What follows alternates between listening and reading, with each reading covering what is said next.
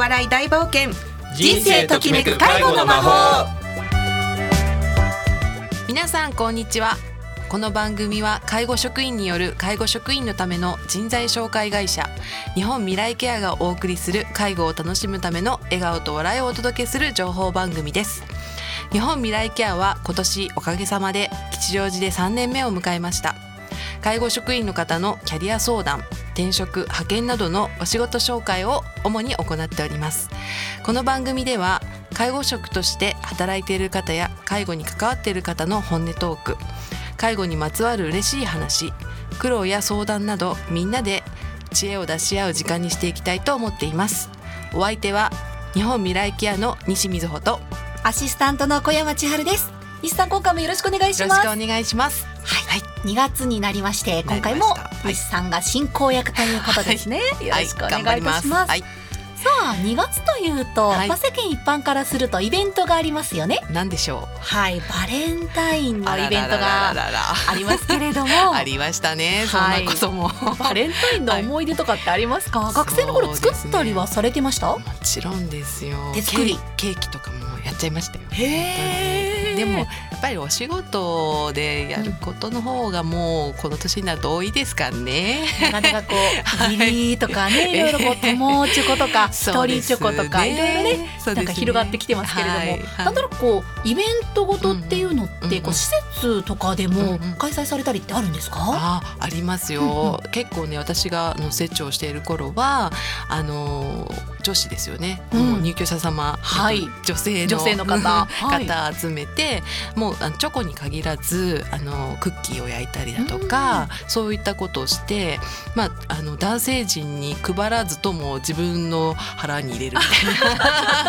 結構そういうことを、うんはい、あのしましたね。料理クラブなるものみたいなところで。はい。2月のイベントにまた合わせて、はい。そういった料理教室があったりもあるんですか？そうですねありましたね、そういうこと。まあ通年通して結構そういう、あの包丁を持っていただいたりとか結構したんですけれども2月はね甘いものね寒い時は甘いもの美味しいですもんね。そうですね。またでもいただいてうんうんうん次の3月のお返しってうんうんうん男性陣どうなるのかなっていうの気になるところではありますけれども 後で聞いてみますかね。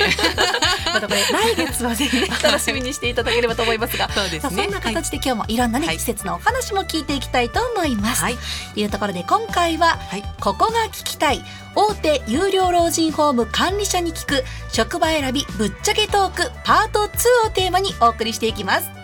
それでは介護とお笑い大冒険人生ときめく介護の魔法スタートです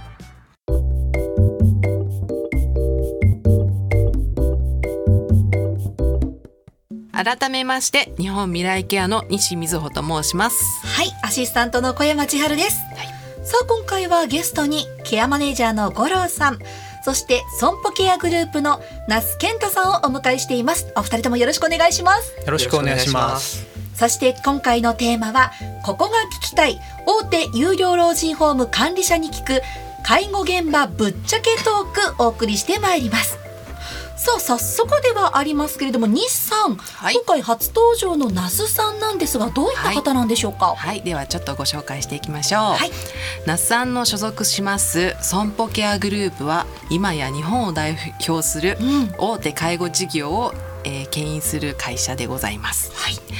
全国各地にないところはないといった事業者数でもありますが主に有料老人ホームの施設系からデイサービス、えーそれから新しい試みとして在宅老人ホームなど居宅にも力を入れている会社です。また大きさだけでなく、えー理念もしっかりしたものがありまして常に人を大事にするグループでもありますなるほど、はい。本当に大手の会社さんというところですね。そうですね。はい。それだけではなく理念もしっかりされているはい。というところで、では那須さんに改めて自己紹介をお願いしていきましょう。はい。えーリスナーの皆さん、はじめまして、損保ケアグループの那須と申します。私の簡単な、えーとご紹介自己紹介なんですけどももともとこの介護の仕事をする前は飲食業をやってまして、まあ、飲食業を50歳60歳まで続けた時に自分に何が残るんだろうってちょっと漠然として不安になってしまって、はい、でもともとこの介護っていうものに関してはあの両親の祖母が、えー、在宅介護と、うん、でまあお手伝いをしていたところもあるのでそれで、まあ、この介護の業界に飛び込んでみようと思って入ったのがきっかけです。よろしくお願いします。はいよろしくお願いいたします。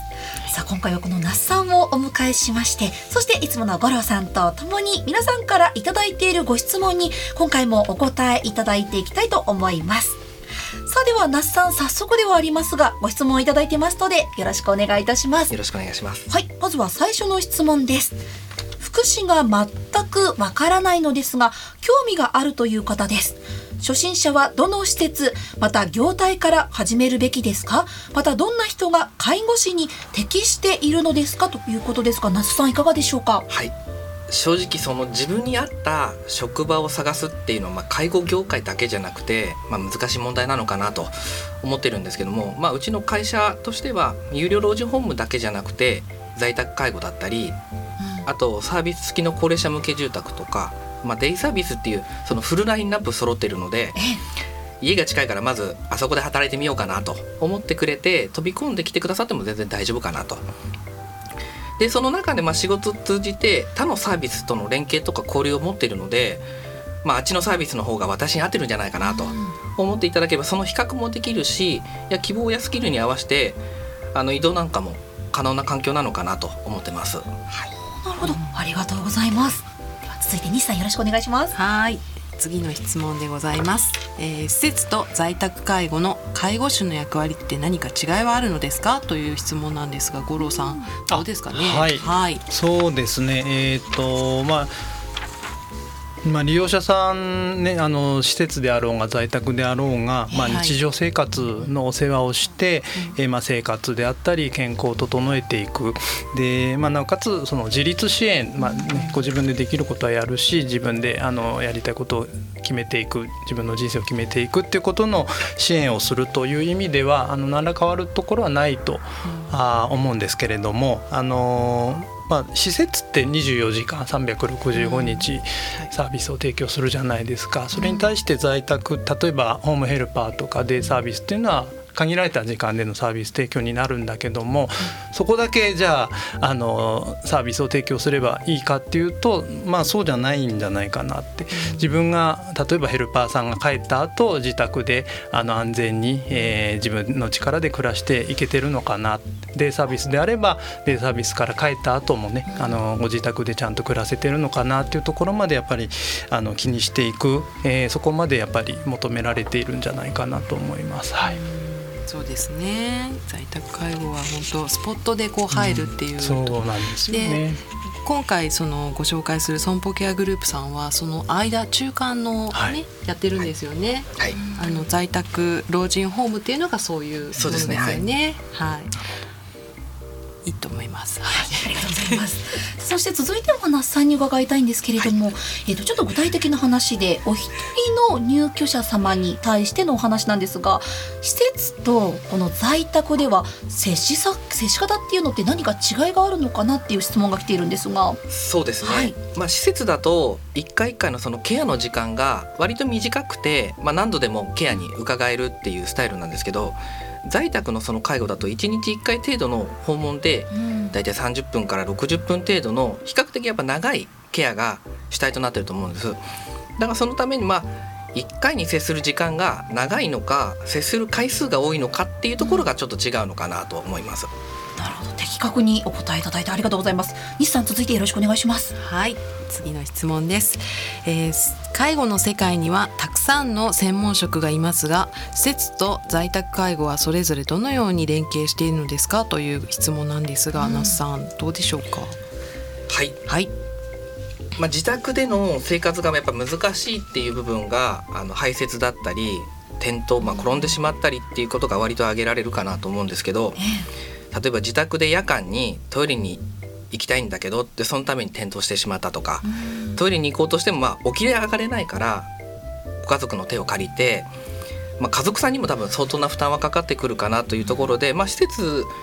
を選択していただければ、まあ、そういったところの心配はなくなるんですけどただ誰もが本当に施設を入りたいって希望して望んでるかって言ったら本当はやっぱり自宅にまあ最後まで住みたいのかなっていう思ってる方がやっぱ圧倒的に多いのかなと思うので、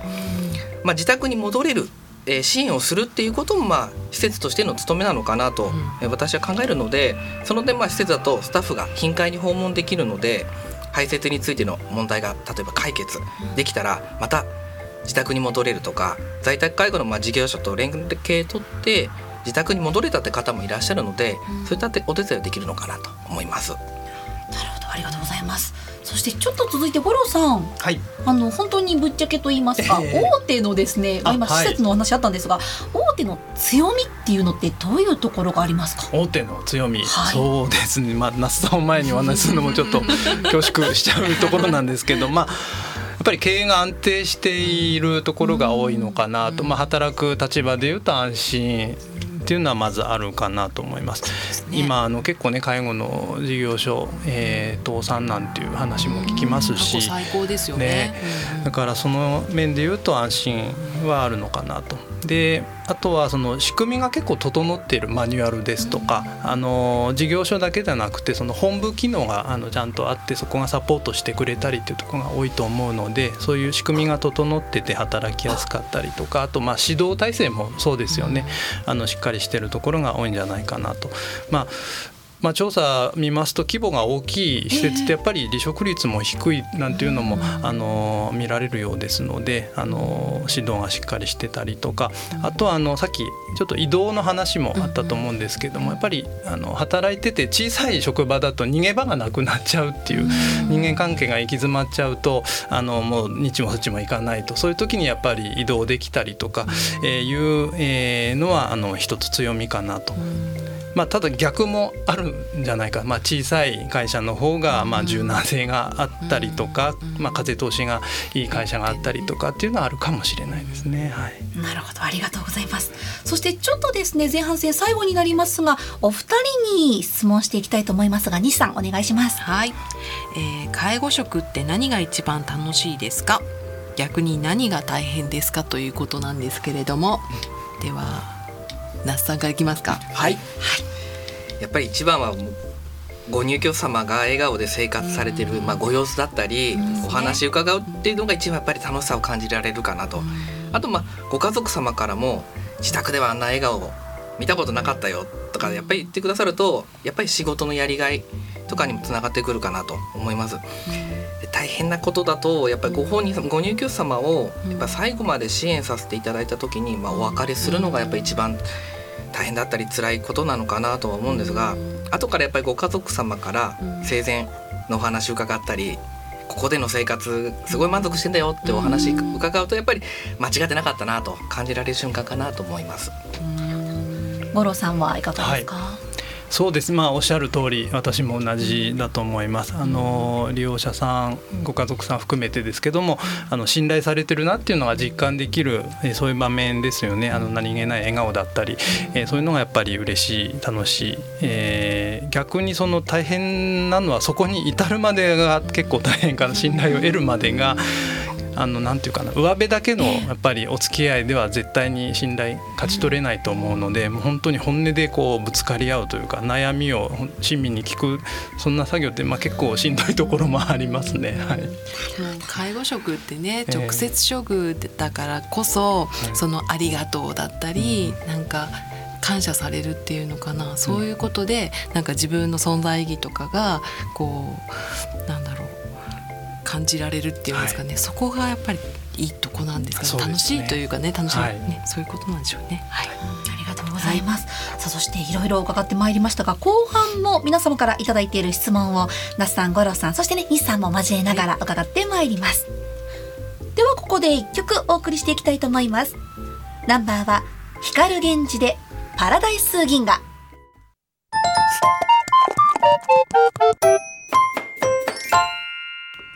介護とお笑い大冒険。人生ときめく介護の魔法。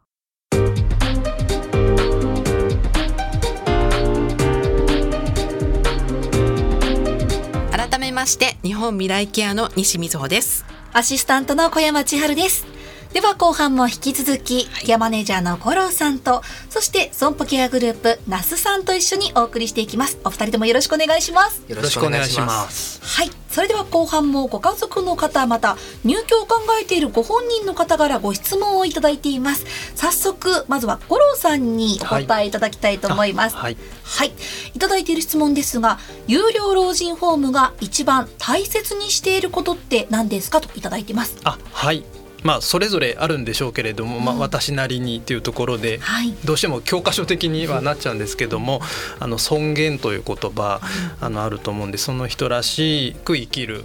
まあ、それそれを支えるっていうことあのなんでかなんでこれを言うかっていうとまあ忙しくやっぱり日々働いてるとなぜか一番抜けちゃう忘れちゃう置き去りにされがちな部分だと思うんですね。あのホームの都合でこう生活が成り立っていってしまうというあのそういう流れをやっぱりどこかで切っていかないとあのあくまでも主役は利用者さんご本人だっていうところを一番大事に、えーしなきゃいけないんじゃないかなと思います。本当にその通りですよね五郎さんありがとうございます、はい。続きまして、えー高級な施設に庶民の私が務まるか心配です。どんなところを気をつけて働けば順応しますかということなんですが那須さん。庶民はい、高級な施設ね。はい庶民なイメージはいろいろあり私ますね。はい。そうですね、はい。まあ、月々の費用が決してまあ安いとは言えないんですけど、高級な施設っていうよりは今までのその生活を継続していくための環境の提供なので、まあ、勤務するにあたって、まあ、気をつけてもらいたいなって思うことは、まあ、ご入居様への声掛けだったり相手を敬う気持ちっていうのを、まあ、忘れずに意識してもらいたいなと思っています。はいはい確かになかなかこうねイメージが皆さんの中で、こうどれにしたらいいのかとか、うんどの施設がどう高いのかとかやっぱりねいろいろ疑問に思われる方多いと思いますけれど、まあそうでもなくということで今日もねぜひいろいろご質問いただいていますからしっかり解剖して、皆さんにもね分かりやすくイメージ捉えていただければなと思いますが。そして続いての質問なんですが続いて那須さんまたまたお願いしたいんですが。はい。今回那須さんはこの管理者の側からのご出演となるんですがそもそもといったところで有料老人ホームの施設長って何をされているんですかって質問が来てるんですが。はい。はい。まあ、管理職なので、はい。まあ、ご入居様のご体調とかご入居様のまあお気持ち、希望っていうのをまあ誰よりもまあ理解してる必要はあるのかなとは思うんですけどあとそれとやっぱり職員さん一人一人の体調だったり、仕事へのやりがいとか目標なんかはやっぱコミュニケーション取りながらやっぱり信頼関係も大事ですけど分かり合ってるっていうのがやっぱり管理者のとしての仕事かなと。あとはまあご入居様とやっぱりずっとお話ししてるとか、ええ職員さんとお話ししてるっていうのが割と多いのかなと思います。結構本当に現場に出てスタッフの方とお話しされたりとかも多いわけですね。入居率とかどうなんですか？そういうことも設長ってやるんですか？そうですね。やっぱりそこも意識はするんですけど、うんうんあの多分その雰囲気だったり明るいとあ入ってみたいなっていうのはきっとあるかもしれないので、そういったところの雰囲気作りとかっていうのは結構やっぱ大事にはしてますね。本当に多分そのねトップの方って言い方あれかもしれませんが、施設の方々のスタッフさんによっても雰囲気って日産だいぶ変わりますもんね。施設ごとで。同じねグループの施設様でも、やはり見学とか行かせていただくと全く違ったりですとか、あこんなところがいいとかやっぱり目につくとこありますよね本当ね。うんさあそんなね那須さんをお迎えしているわけなんですけれども、はい。ちょっとね最後にもう一つ伺っていきたいなっていうところなんですが本当にこれはですねものすごくぶっちゃけた質問が来ているんですけれどもこのまあ介護の世界が離職率というものが高いと聞くんですがこれ本当なんですかと。またそれってなんでなんですかっていう質問が来ているんですが那須さんお答えいただけますか？はいまあ、損保ケアでも離職率がまあ決して低いっていうわけじゃないんですね。はいで介護の仕事はやっぱ対人の仕事なのでそれと同時にやっぱり障害を持たれたご高齢の方々への支援というのもあるので、まあ、決して楽な仕事じゃない。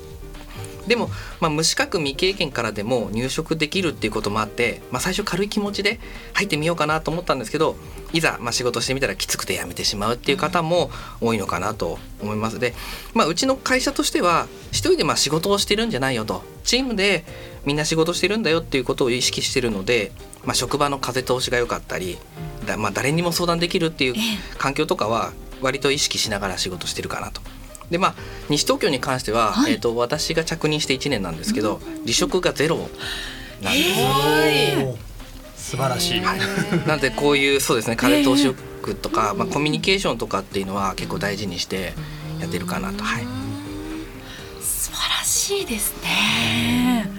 やっぱりそのスタッフさんのね関係ももちろんそうでしょうけれどもこの施設の雰囲気とかも風通しがいいからこそ、ね、環境がいいから続けていこうっていうのってきっとありますよね。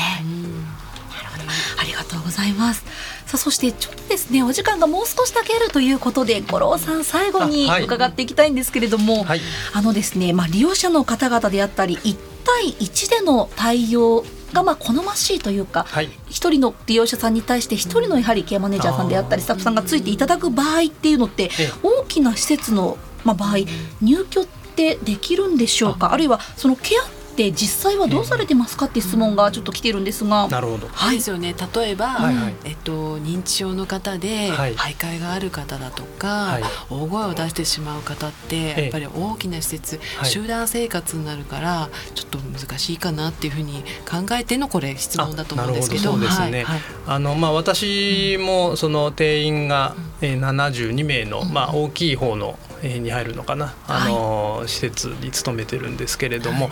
えーとまあ、認知症の話ですよね、あの受け入れはもちろんしてましていやたまたまあの今日その、えー、1対1の対応が必要な場面があったんですけども、あのまあ、要するに、ね、入居された経緯をご本人が忘れちゃうもんだから家に帰りたいと。いうことで、まあ、外に出ちゃったんですね、この、えー、寒空の中を。それで、えー、まあ近所に住んであの一人で暮らしてた方なんですけども、はい、あの家にたどり着くまでちょっと一緒に話を聞きながら、うん、あのはい、お供させていただいて。一緒に行ったんですか？そうなんです。一緒に付き添ったんですか？付き添って、あの目的を達成するために。そういうことですね。はい。素晴らしいですね。施設のその一職員さんがそこまでできるってすごいと思う。まあそれでね、あの対象の方が、まあある程度の納得なり安心をしていただいて、えまたそこから生活をねあの立て直すってことができれば、あの認知症の方でもね安心して生活できるのかなと思います。こういうね方もいらっしゃるっていうのは、本当にこれから考えてる方も安心ですよね。はい。今日本当に最後までいいお話を伺いました、うん、今回は那須さんそしてボロさんをお迎えしてお話伺ってまいりました。二人ともありがとうございます。ありがとうございました。ではそろそろお時間が近づいてきました。はい。今年2回目の放送でしたが、はい、今日は介護の世界のぶっちゃけ本音をお送りいたしました、はい、最後に那須さんより今日の感想と一言お願いいたします、はい。えー、本日は本当にこのような機会いただきましてありがとうございました。ありがとうございました。手に汗握るぐらい緊張してます。あのやっぱりそのこの介護の世界っていうのは、まあ、テレビとかでもよく放送されてるんですけど、決して楽な仕事ではないとは思うんですけど、まあ、働いている職員さんがやりがい持って笑顔で楽しくせあの仕事ができると。でご入居者様もあの入っていてよかったって笑顔で過ごしていただけるような、まあ環境が作れるってことが一番望ましいと思うので、うん、まあ本当にこの機会にまあ介護に興味を持っていただけたらなと思いますので、はい、一緒に介護盛り上げていけたらなと思ってます。本当にありがとうございました。ありがとうございました。この番組はインターネットのポッドキャストからも配信しています。聞き逃した方はそちらでぜひお聞きください。それでは次回もお楽しみに。本日のお相手は日本未来ケアの西瑞穂とケアマネージャーの五郎と損保ケアグループ那須健太とアシスタントの小山千春でした。皆様来月の放送もお楽しみに。はいよろしくお願いいたします。では最後にこちらの曲を聴きながら今回はお別れです。ナンバーは小比類巻かほるホールドオンミー